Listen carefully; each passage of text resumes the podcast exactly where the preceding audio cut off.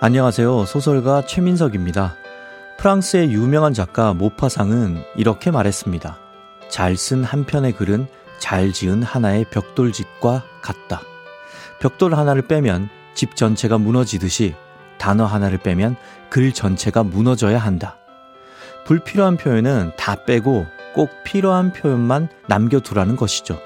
이 말은 꼭 글쓰기에만 적용되는 것만은 아닌 것 같다는 생각도 듭니다. 삶도, 습관도, 관계도 때로는 단출하게 비워낼 때 아름다워지기도 하니까요.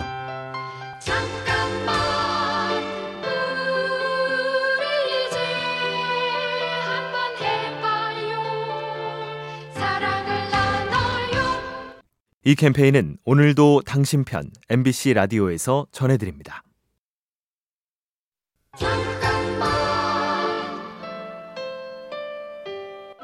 안녕하세요. 소설가 최민석입니다. 저는 영화를 상당히 좋아합니다. 가장 사랑하는 작품은 드니 빌레브 감독의 그을린 사랑입니다. 이 영화는 그리스 비극 오이디푸스 왕의 현대 버전이라고 할 수 있는데요.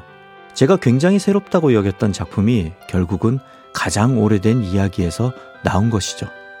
너무 오래돼서 잘 안다고 생각해서 우리가 눈여겨보지 않았던 것들에도 한번 관심을 가져보는 건 어떨까요?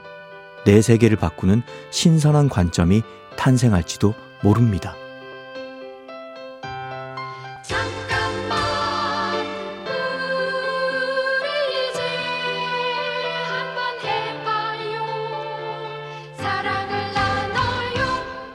이 캠페인은 오늘도 당신 편 MBC 라디오에서 전해드립니다.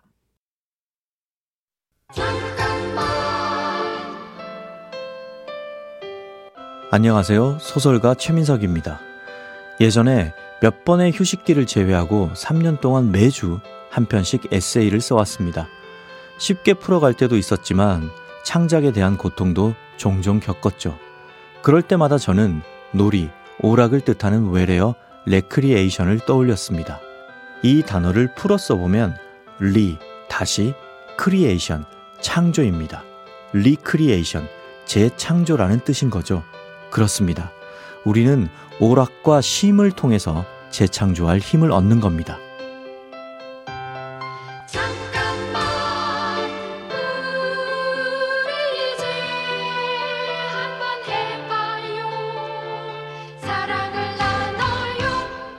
이 캠페인은 오늘도 당신 편 MBC 라디오에서 전해드립니다.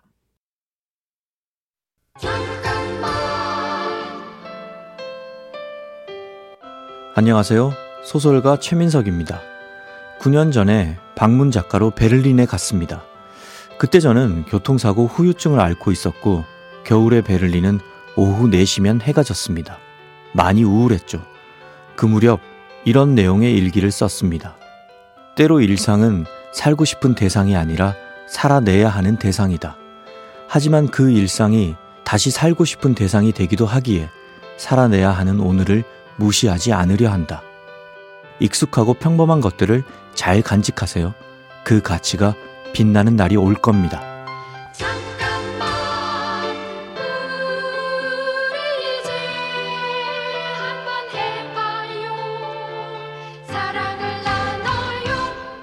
이 캠페인은 오늘도 당신 편 MBC 라디오에서 전해드립니다.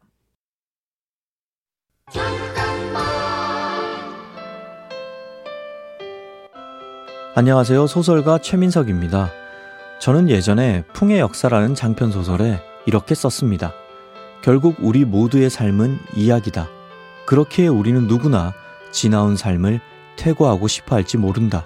하지만 나는 그래서 내일이 있다고 생각한다. 퇴고할 수 없기에 다시 쓸 하루치의 원고지가 매일 우리 앞에 펼쳐지는 것이다. 지금 여러분 앞에도 하루치의 원고지가 놓여 있습니다. 그 소중한 공간에 어떤 이야기를 쓰고 싶으신가요?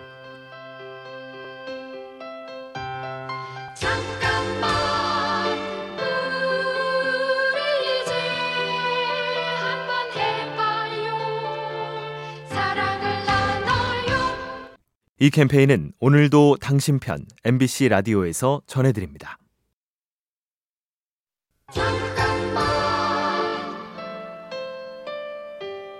안녕하세요. 소설가 최민석입니다. 몇 해 전 독일 베를린에서 겨울을 보냈습니다. 유럽의 겨울은 해를 구경하기 참 힘듭니다. 오전 8시 반에 출근해서 오후 4시에 퇴근하는 날에는 해를 한 번도 못 봤죠. 독일의 겨울을 따뜻하게 만들어준 건 사람의 온기였습니다. 그곳 사람들은 저에게 따뜻하게 대해주고 자주 웃어주었습니다. 해를 못 본 덕에 오히려 사람의 온기가 얼마나 소중한지 느낄 수 있었죠. 쌀쌀한 요즘 사람을 만나 온기를 보충하는 시기로 만들어 보시는 건 어떨까요?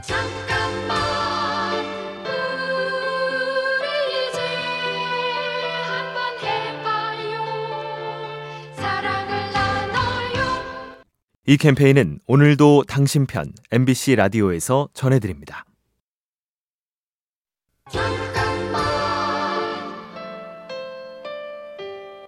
안녕하세요. 소설가 최민석입니다. 대문호들은 창작의 비결에 대해 공통된 답을 합니다. 아무것도 하지 않는 시간을 갖는다고 말이죠. 쉽게 말해서 멍 때리기 같은 거죠. 저도 하루에 20분 정도 아무것도 하지 않는 무위의 시간을 가지는데요. 저는 이 시간을 언젠가부터 영혼의 샤워 시간이라고 부르기 시작했습니다. 이렇게 머릿속을 비워낼 때 오히려 훌륭한 아이디어가 채워지는 걸 여러 번 경험했거든요.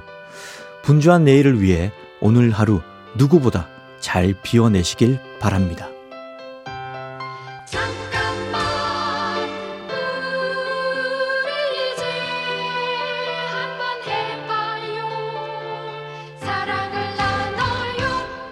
이 캠페인은 오늘도 당신 편 MBC 라디오에서 전해드립니다.